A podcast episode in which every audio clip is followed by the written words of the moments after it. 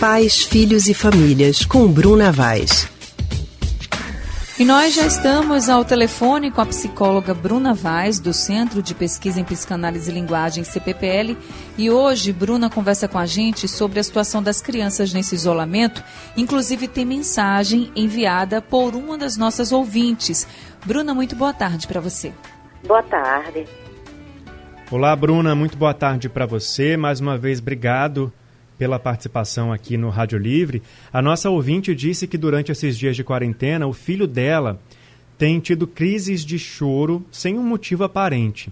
Ela contou que isso acontece uma ou duas vezes por semana, geralmente no fim da tarde. E quando pergunta ao filho o que, que ele está sentindo, ele diz que não sabe o que é, o que está provocando essa sensação. Bruna, nosso ouvinte quer saber se esse comportamento pode ser um sintoma de ansiedade.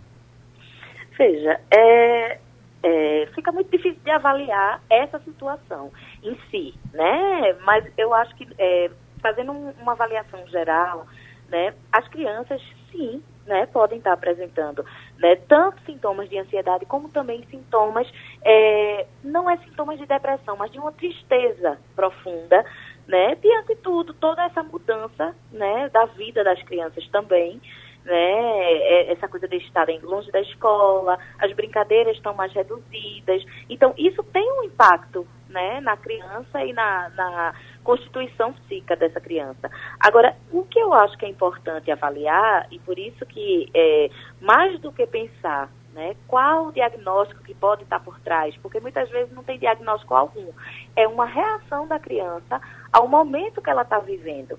E aí, o que é que os pais podem fazer né, que possa ajudar nesse, nesse movimento. Tentar colocar os filhos para falar.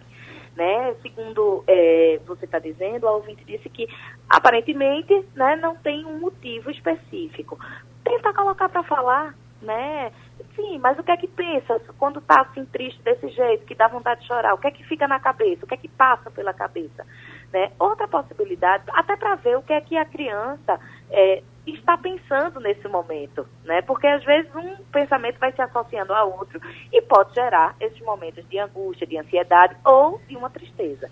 Outro é, ponto que os pais né, podem, podem fazer é, nesse momento com as crianças é os pais falarem também dos seus medos e das suas angústias, das suas preocupações.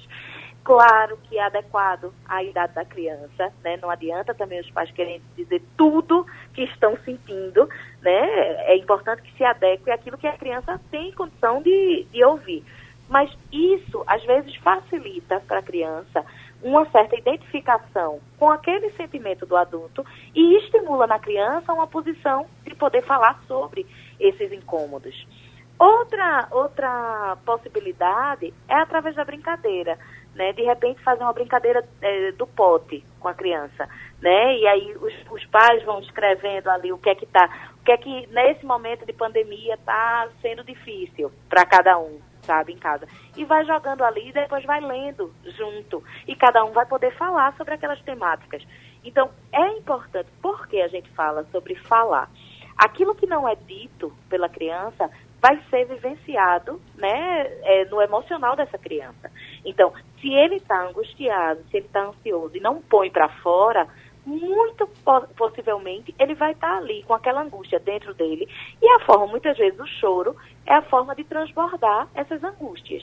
Entende? Agora, Bruna, muitos pais também estão trabalhando em casa e pode ser que nem percebam alguns sinais. Queria que você falasse um pouquinho de que outros sinais. A gente falou de uma aqui do choro, que uhum. aí já é um sinal de angústia no mínimo, né? Que uhum. a criança está sofrendo.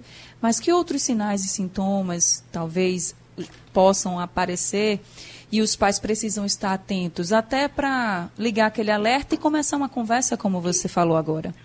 Ótima pergunta. É, a irritabilidade é outro fator que é importante os pais estarem observando.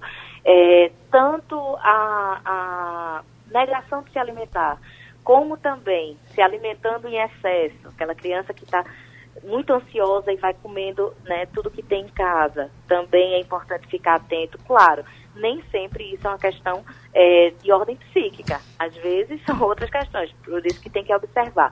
Né? Quando eu falo isso, é aquela criança que comia é, normalmente e agora passou a não querer comer ou comer em excesso. Outro ponto, né, é, que é importante é a agitação motora. A gente sabe, grande parte, né, da população mora em apartamento, né? Então a gente sabe que dentro do apartamento tem um maior acúmulo de energia e a criança tende a ficar mais agitada. E agora também até quem mora em casa também tem, tem a restrição, né, de sair de casa, de ter o cuidado na área externa.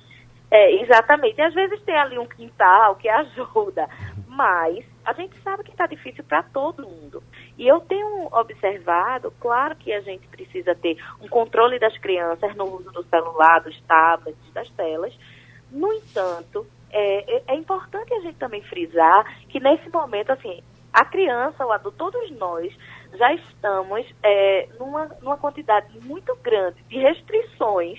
Uhum. E aí, quando você chega e diz, não, a criança não vai poder ficar é, em frente à tela, tudo bem, cada fase vai precisar adequar a quantidade de tempo que fica frente à tela. Mas veja, nós adultos, muito tempo em frente às telas, precisando utilizar. É. Então, precisa ter um pouco mais de flexibilidade com os adolescentes, com, com os jovens adultos, né, no uso dessa do, da tecnologia em geral. Né? O equilíbrio é tudo, né, Bruna? Equilíbrio, Isso. sempre equilíbrio. Tá certo, Bruna. É. Tá certo. Desculpa, Anne, mais alguma pergunta? Não, não, ia dizer isso mesmo. Pois é, Bruna, muito obrigada.